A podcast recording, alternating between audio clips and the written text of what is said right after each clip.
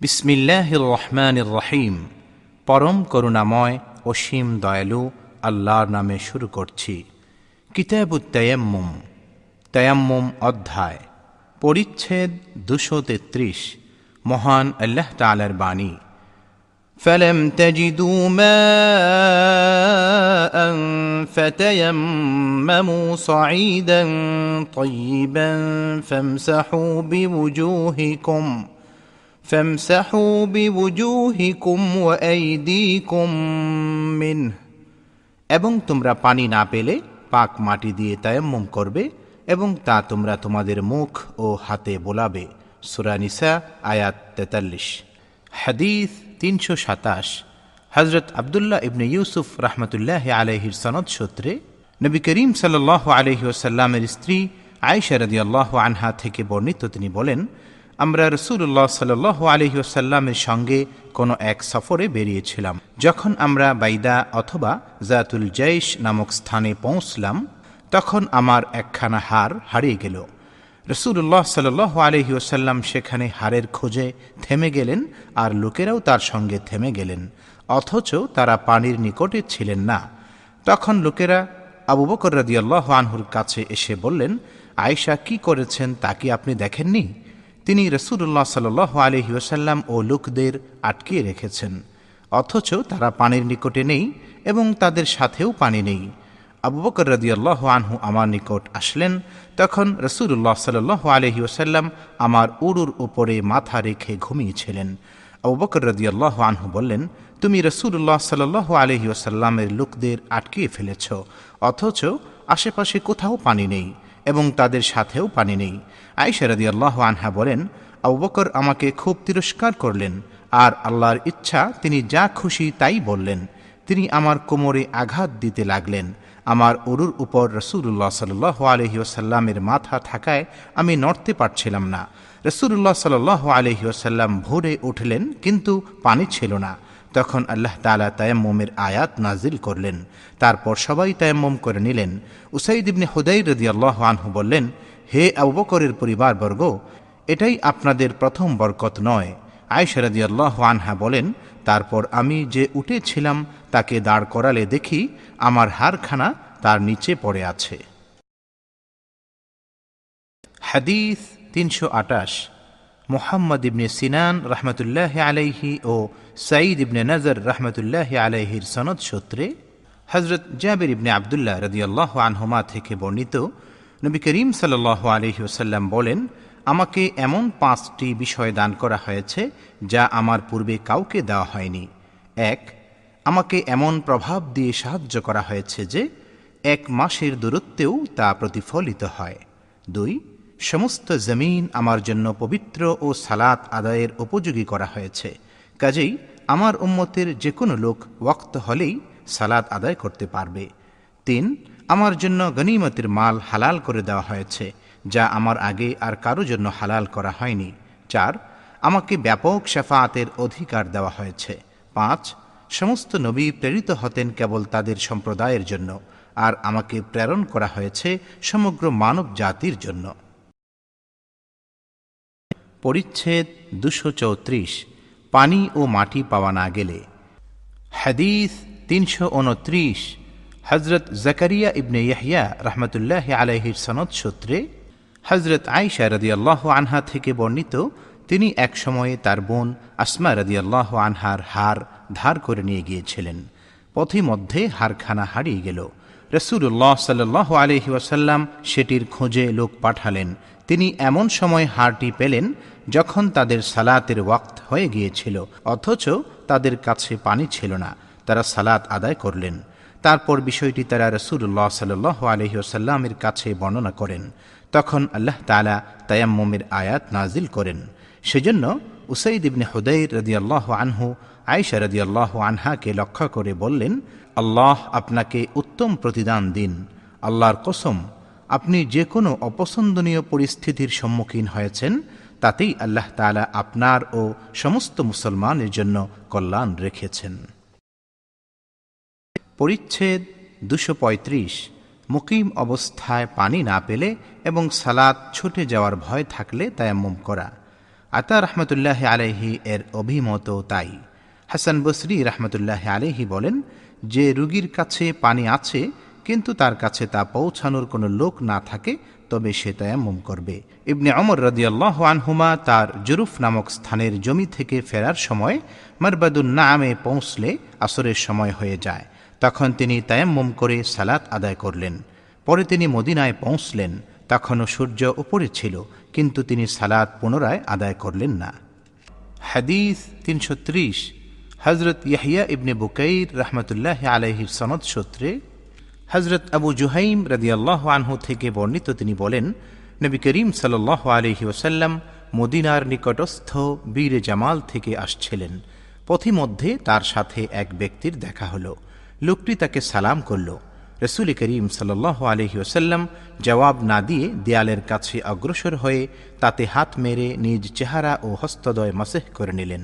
তারপর সালামের জবাব দিলেন, টিকা সালাম বা সালামের জবাবের জন্য যদিও পবিত্রতা শর্ত নয়, তবে উত্তম। আর এখানে যেহেতু রসুল করিম সাল আলহি ওসাল্লাম তায়াম্মুম করে সালামের জবাব দিয়েছেন, এর দ্বারা বোঝা যায় একজন মুকিম বা নিজ এলাকায় অবস্থানকারী বা নিকটবর্তী এলাকায় ভ্রমণকারী ব্যক্তির জন্য পানি না পাওয়ার অবস্থায় নামাজ ফৌত হয়ে যাওয়ার আশঙ্কা হলে তায়াম্মুম করে নামাজ আদায় করা জায়েজ। পরিচ্ছেদ দুশো ছত্রিশ। তায়াম্মুমের জন্য মাটিতে হাত মারার পর হস্তদয়ে ফুঁ দেওয়া। হাদিস তিনশো একত্রিশ। হজরত আদম রহমতুল্লাহ আলাইহির সনদ সূত্রে হজরত সাঈদ ইবনে আব্দুর রহমান ইবনে আবজা তার পিতা আব্দুর রহমান রদি আল্লাহ আনহু থেকে বর্ণনা করেন, এক ব্যক্তি অমর ইবনুল খত্তাব রদি আল্লাহ আনহুর নিকট এসে জানতে চাইল, একবার আমার গোসলের প্রয়োজন হল, অথচ আমি পানি পেলাম না। তখন আম্মার ইবনে ইয়াসির রদি আল্লাহ আনহু অমর ইবনুল খত্তাব আল্লাহ আনহুকে বললেন, আপনার কি সেই ঘটনা স্মরণ আছে যে, একসময় আমরা দুজন সফরে ছিলাম এবং দুজনেরই গোসলের প্রয়োজনীয়তা দেখা দিল। আপনি তো সালাত আদায় করলেন না। আর আমি মাটিতে গড়াগড়ি দিয়ে সালাত আদায় করলাম। তারপর আমি ঘটনাটি নবী করিম সাল্লাহ আলহিউসাল্লামের কাছে বর্ণনা করলাম। তখন রসুল করিম সাল্লাহ আলহিউসাল্লাম বললেন তোমার জন্য তো এটুকুই যথেষ্ট ছিল। এ বলে রসুল করিম সাল্লাহ আলহি ওসাল্লাম দুহাত মাটিতে মারলেন এবং দুহাতে ফুঁ দিয়ে তার চেহারা ও উভয় হাত মাসেহ করলেন। পরিচ্ছেদ দুশো সাত্রিশ। মুখমণ্ডলে ও হস্তদয়ে তায়াম্মম করা। হাদিস তিনশো বত্রিশ। হজরত হজ্জাজ রহমতুল্লাহ আলহির সনদ সূত্রে ইবনে আব্দুর রহমান ইবনে আবজা রদিয়াল্লাহ আনহু থেকে বর্ণিত তিনি বলেন, আম্মার রদিয়াল্লাহ আনহু ও এ কথা যা পূর্বের হাদিসে বর্ণনা করা হয়েছে, তা বর্ণনা করেছেন। শোয়াবা রহমতুল্লাহ আলহি নিজের হস্তদয় মাটিতে মেরে মুখের কাছে নিলেন, তারপর নিজের চেহারা ও হস্তদয় মাসেহ করলেন। নদর রহমতুল্লাহ আলহি শোয়াবা রহমতুল্লাহ আলহি সূত্রে অনুরূপ বর্ণনা করেন। হাদিস তিনশো তেত্রিশ হজরত সুলাইমান ইবনে হারব রহমতুল্লাহ আলহির সনদ সূত্রে ইবনে আব্দুর রহমান ইবনে আবজা রদিয়াল্লাহ আনহু তার পিতা থেকে বর্ণনা করেন যে, তিনি অর্থাৎ আব্দুর রহমান রদিয়াল্লাহ আনহু অমর রদিয়াল্লাহ আনহুর কাছে উপস্থিত ছিলেন।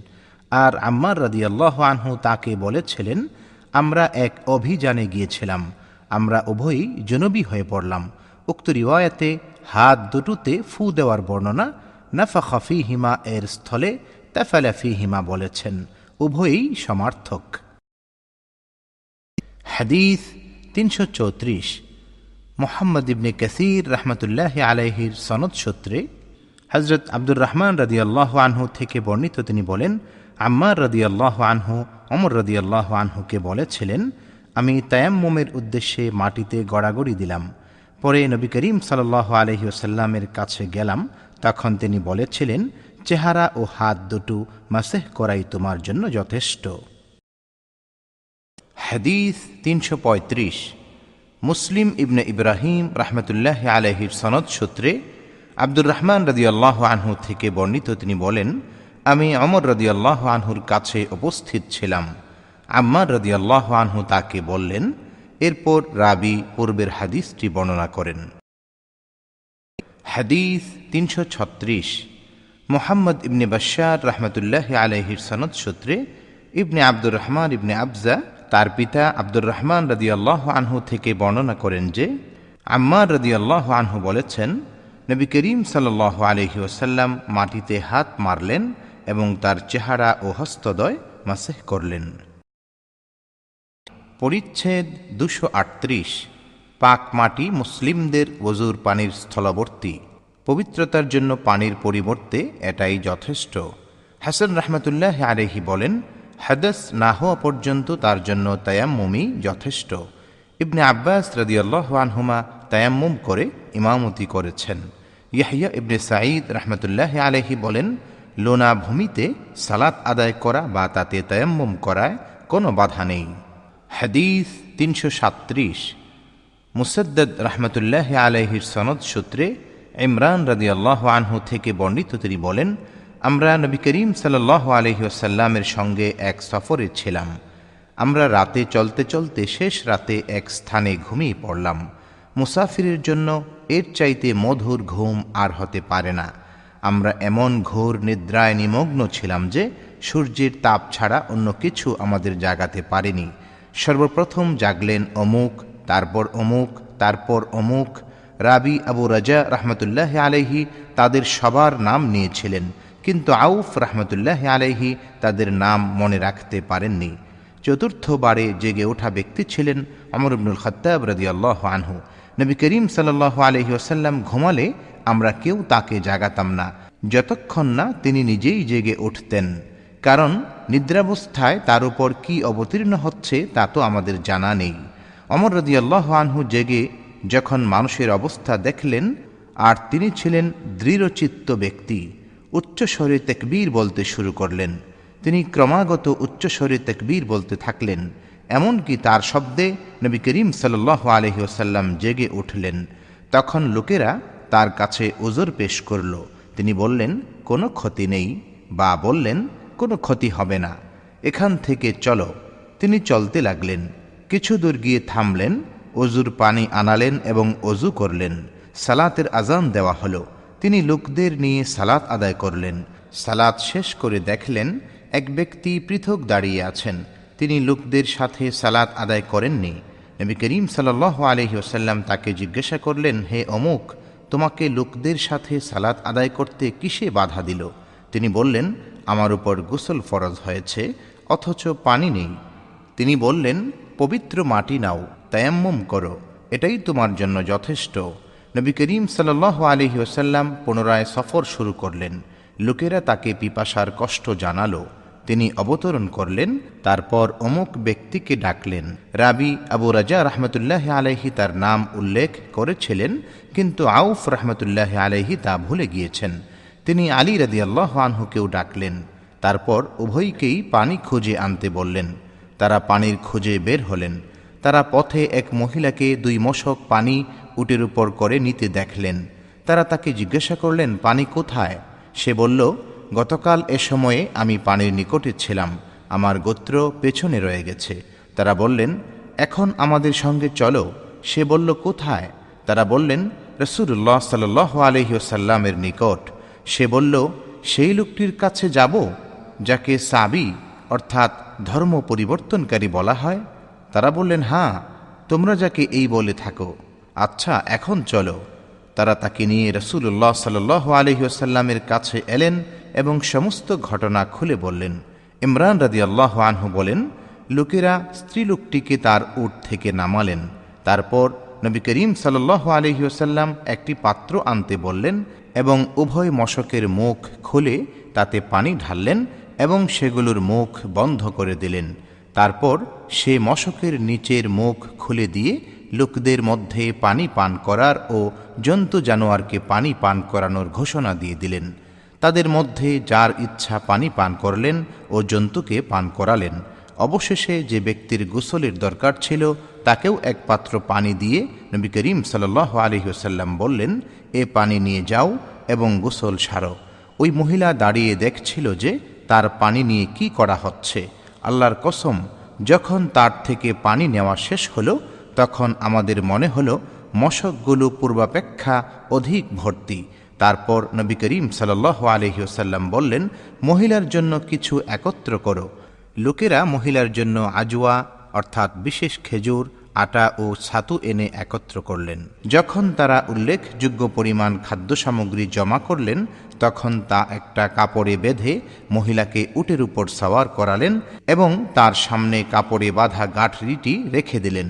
রসুল্লাহ সাল আলহিহসাল্লাম বললেন, তুমি জানো যে আমরা তোমার পানি মোটেই কম করিনি, বরং আল্লাহ তালাই আমাদের পানি পান করিয়েছেন। এরপর সে তার পরিজনের কাছে ফিরে গেল। তার বেশ দেরি হয়েছিল। পরিবারের লোকজন তাকে জিজ্ঞাসা করল, হে অমুক, তোমার এত দেরি হলো কেন? উত্তরে সে বলল, একটা আশ্চর্যজনক ঘটনা। দুজন লোকের সাথে আমার দেখা হয়েছিল। তারা আমাকে সেই লোকটির কাছে নিয়ে গিয়েছিল, যাকে সাবি বলা হয়, আর সেখানে এসব করল। এ বলে সে মধ্যমা ও তর্জনী আঙ্গুল দিয়ে আসমান ও জমিনের দিকে ইশারা করে বলল, আল্লাহর কসম, সে এ দুটির মধ্যে সবচাইতে বড় জাদুকর নয়তো সে বাস্তবিকই আল্লাহর রসুল। এ ঘটনার পর মুসলিমরা ওই মহিলার গোত্রের আশপাশের মুশ্রিকদের উপর হামলা করতেন, কিন্তু মহিলার সাথে সম্পর্কযুক্ত গোত্রের কোনো ক্ষতি করতেন না। একদিন মহিলা নিজের গোত্রকে বলল, আমার মনে হয় তারা ইচ্ছা করে তোমাদের নিষ্কৃতি দিচ্ছে। এসব দেখে কি তোমরা ইসলামের প্রতি আকৃষ্ট হবে না? তারা সবাই মহিলাটির কথা মেনে নিল এবং ইসলামে দাখিল হয়ে গেল। আবু আবদুল্লাহ রহমতুল্লাহ আলহি বলেন, সবা শব্দের অর্থ নিজের দিন ছেড়ে অন্যের দিন গ্রহণ করা। আবুল আলিয়া রহমতুল্লাহ আলহি বলেন সব সবিইন হচ্ছে আহলি কিতাবদের একটা দল যারা জবুর কিতাব পড়ে থাকে। আসবু শব্দের অর্থ ঝুঁকে পড়া। পরিচ্ছেদ দুশো উনচল্লিশ। জনুবী ব্যক্তির রোগ বৃদ্ধির অথবা মৃত্যুর বা তৃষ্ণার্ত থেকে যাওয়ার আশঙ্কা বোধ হলে তায়াম্মম করা বর্ণিত আছে যে এক শীতের রাতে আমর ইবনুল আস রাদি আল্লাহ আনহু জুনুবি হয়ে পড়লে তায়াম্মম করলেন আর এ প্রসঙ্গে তিনি এই আয়াত তিলাবাত করলেন ولا تقتلوا أنفسكم إن الله كان بكم رحيما তোমরা নিজেদের হত্যা করো না নিশ্চয়ই আল্লাহ তোমাদের প্রতি পরম দয়ালু সুরা নিসা আয়াত উনত্রিশ। এরপর নবী করিম সাল্লাহ আলহি ওসাল্লামের কাছে বিষয়টির উল্লেখ করা হলে তিনি তাকে দোষারোপ করেননি। হাদিস তিনশো আটত্রিশ। হজরত বিশর ইবনে খালিদ রহমতুল্লাহ আলহির সনদ সূত্রে আবু ওয়াইল রদিয়াল্লাহ আনহু থেকে বর্ণিত তিনি বলেন, আবু মুসা রদিয়াল্লাহ আনহু আবদুল্লাহ ইবনে মাসউদ রদিয়াল্লাহ আনহুকে জিজ্ঞাসা করলেন, জুনুবি পানি না পেলে কি সালাত আদায় করবে না? আবদুল্লাহ রদিয়াল্লাহ আনহু বললেন হ্যাঁ আমি এক মাসও যদি পানি না পাই, তবে সালাত আদায় করব না। এ ব্যাপারে যদি লোকদের অনুমতি দেই, তাহলে তারা একটু শীত বোধ করলেই এরূপ করতে থাকবে। অর্থাৎ তায়াম্মম করে সালাত আদায় করবে। আবু মুসা রদিয়াল্লাহ আনহু বললেন, তাহলে অমর রদিয়াল্লাহ আনহুর সামনে আম্মার রদিয়াল্লাহ আনহুর কথার তাৎপর্য কি হবে? তিনি উত্তরে বললেন অমর রদিয়াল্লাহ আনহু আম্মার রদিয়াল্লাহ আনহুর কথায় সন্তুষ্ট হয়েছেন বলে আমি মনে করি না। হাদিস তিনশো উনচল্লিশ হজরত অমর ইবনে হাফস রহমতুল্লাহ আলাইহির সনদ সূত্রে শকিক ইবনে সালামা রহমতুল্লাহ আলাইহি থেকে বর্ণিত তিনি বলেন, আমি আবদুল্লাহ ইবনে মাসউদ ও আবু মুসা রদিয়াল্লাহ আনহুমা এর কাছে ছিলাম। তাকে আবু মুসা রদিয়াল্লাহ আনহু বললেন, হে আবু আব্দুর রহমান কেউ জনবী হলে যদি পানি না পায়, তবে কি করবে? তখন আবদুল্লাহ ইবনে মাসউদ রদিয়াল্লাহ আনহু বললেন, পানি না পাওয়া পর্যন্ত সালাত আদায় করবে না। আবু মুসা রদিয়াল্লাহ আনহু বললেন, তাহলে আম্মার রদিয়াল্লাহ আনহুর কথার উত্তরে আপনি কি বলবেন? তাকে যে নবী করিম সাল্লাহ আলহি ওসাল্লাম বলেছিলেন, তায়াম্মুম করে নেয়া তোমার জন্য যথেষ্ট ছিল। আবদুল্লাহ ইবনে মাসউদ রদিয়াল্লাহ আনহু বললেন, তুমি দেখো না অমর রদিয়াল্লাহ আনহু আম্মারের এই কথায় সন্তুষ্ট ছিলেন না। আবু মুসা রদিয়াল্লাহ আনহু পুনরায় বললেন, আম্মারের কথা বাদ দিলেও তায়াম্মুমের আয়াতের কি ব্যাখ্যা করবেন? আবদুল্লাহ রদিয়াল্লাহ আনহু এর কোনো উত্তর দিতে পারলেন না।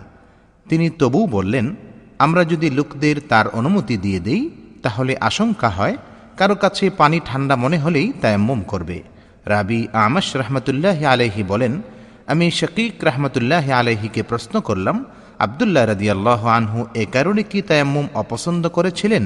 তিনি বললেন হ্যাঁ পরিচ্ছেদ দুশো চল্লিশ, তায়াম্মুমের জন্য মাটিতে একবার হাত মারা। হাদিস তিনশো চল্লিশ, মুহাম্মদ ইবনে সালাম রহমতুল্লাহ আলহির সনদ সূত্রে শকিক রহমতুল্লাহ আলহি থেকে বর্ণিত তিনি বলেন, আমি আবদুল্লাহ ইবনে মাসউদ রদিয়াল্লাহ আনহু ও আবু মুসা আশারি রদিয়াল্লাহ আনহুর সঙ্গে বসা ছিলাম আবু মুসা রদিয়াল্লাহ আনহু আবদুল্লাহ রদিয়াল্লাহ আনহুকে বললেন, কোনো ব্যক্তি জনবী হলে সে যদি এক মাস পর্যন্ত পানি না পায়, তাহলে সে কি তায়াম্মুম করে সালাদ আদায় করবে না? শকিক রহমতুল্লাহ আলহি বলেন, আবদুল্লাহ রদিয়াল্লাহ আনহু বললেন, এক মাস পানি না পেলেও সে তায়াম্মুম করবে না। তখন তাকে আবু মুসা রদিয়াল্লাহ আনহু বললেন, তাহলে সুরায় মায়দার এ আয়াত সম্পর্কে কি করবেন? যেখানে আল্লাহ তালা ইরশাদ করেছেন فلم تجدوا ماء فتيمموا صعيدا طيبا পানি না পেলে পাক মাটি দিয়ে তায়াম্মুম করবে সুরা মাইদা আয়াত ছয় আবদুল্লাহ রদিয়াল্লাহ আনহু জবাব দিলেন মানুষকে সেই অনুমতি দিলে অবস্থা এমন পর্যায়ে পৌঁছার সম্ভাবনা রয়েছে যে সামান্য ঠান্ডা লাগলেই লোকেরা মাটি দ্বারা তায়াম্মুম করবে আমি বললাম আপনারা এজন্যই কি তা অপছন্দ করেন? তিনি জবাব দিলেন হ্যাঁ। আবু মুসা রদিয়াল্লাহ আনহু বললেন, আপনি কি অমর ইবনুল খত্তাব রদিয়াল্লাহ আনহুর সম্মুখে আম্মার রদিয়াল্লাহ আনহুর কথা শোনেননি যে আমাকে রসুল্লাহ সাল আলহি ওসাল্লাম একটা প্রয়োজনে বাইরে পাঠিয়েছিলেন? সফরে আমি জুনুবি হয়ে পড়লাম এবং পানি পেলাম না। এজন্য আমি জন্তুর মতো মাটিতে গড়াগড়ি দিলাম। পরে রসুল্লাহ সাল আলহি ওসাল্লামের কাছে ঘটনাটি বিবৃত করলাম। তখন তিনি বললেন, তোমার জন্য তো এটুকুই যথেষ্ট ছিল।